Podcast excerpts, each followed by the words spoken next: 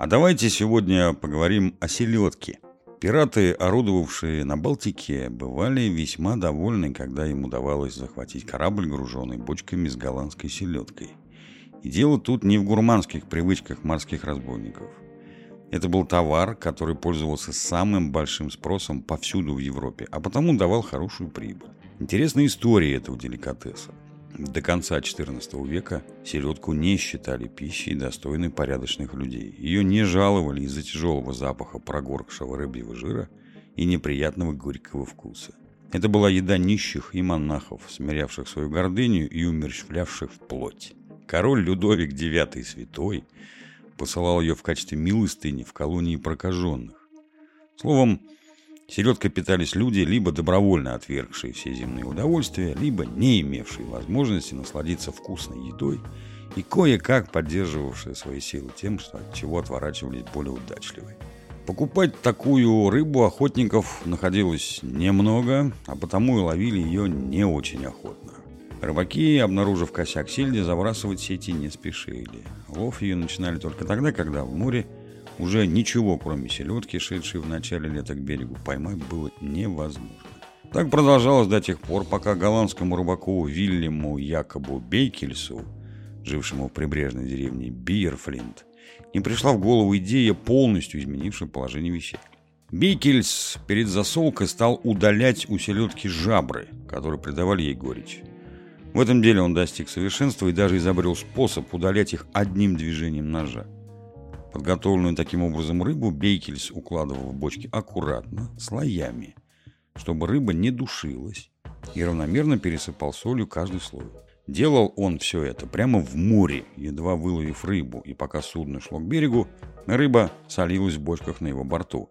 Прежде никому и в голову не приходило столько возиться с такой дрянью, как селедка – тем больше удивились соседи Бекельса, когда в результате этих манипуляций у их односельчанина получилось нечто, что язык не поворачивался назвать селедкой в те времена бывшей символом всего грязного и вонючего.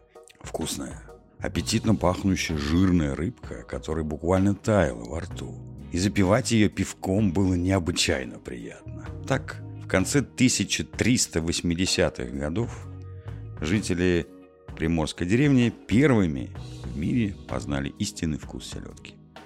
Через несколько лет, в 1390 году, после летнего лова селедку, засоленную новым способом, впервые вывезли в большие города Голландии, где она покорила всех. А спустя лишь три года этот новый продукт в кавычках признали уже во всей Голландии. С этого начался настоящий селедочный бум, который не прекращается и поныне. Слава голландской селедки быстро вышла за пределы страны и распространилась по всей Европе. Спрос на «рыбу нищих» в кавычках вырос невероятно. И оборотистые голландские купцы немедленно стали вкладывать деньги в организацию лова. Был построен целый сельдяной флот рыбацких лодок и кораблей, приспособленных специально для лова и засолки сельди. Естественно, расцвело кораблестроение, возникли новые верфи, на них строили не только рыбацкие суда, но и большие купеческие, караваны которых вывозили селедку в другие страны и военные корабли для сопровождения этих караванов. Секрет производства сельди голландцы берегли свято и, не имея конкурентов, диктовали свои цены на деликатес, без которого уже был немыслим стол любого королевского двора Европы.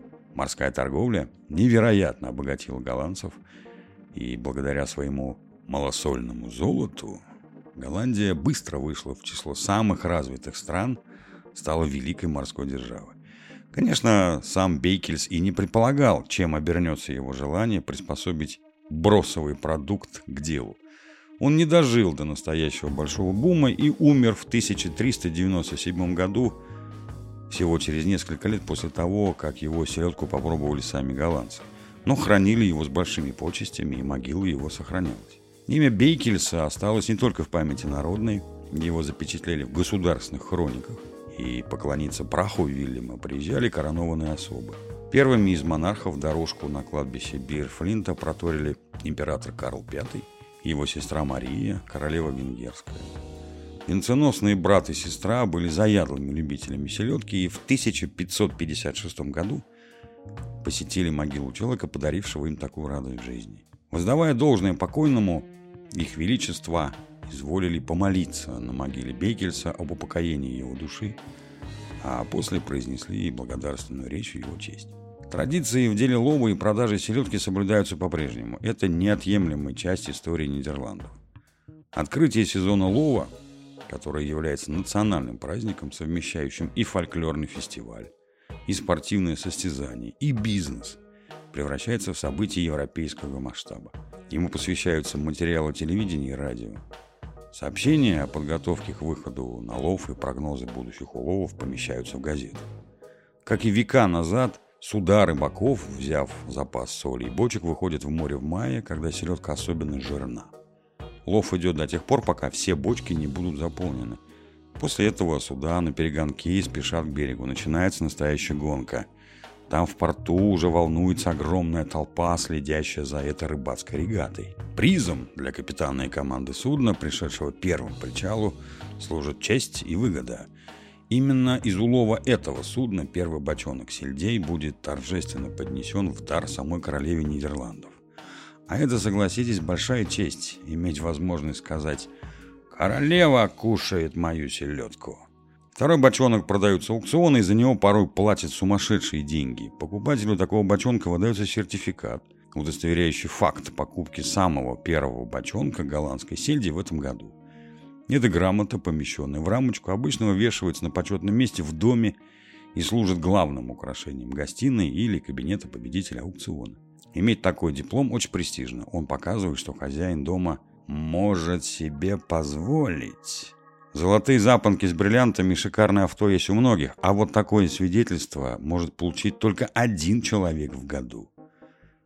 Обладатель реликвии устраивает праздник, на котором главное блюдо, конечно же, селедка из того самого заветного бочонка.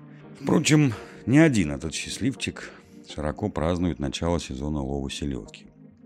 Богатые голландцы и приезжие гурманы в считанные минуты раскупают улов первого дня – и по всей стране начинается череда селедочных банкетов, на которые обычно съезжается весь голландский бомонд, а также высокопоставленные гости из разных стран.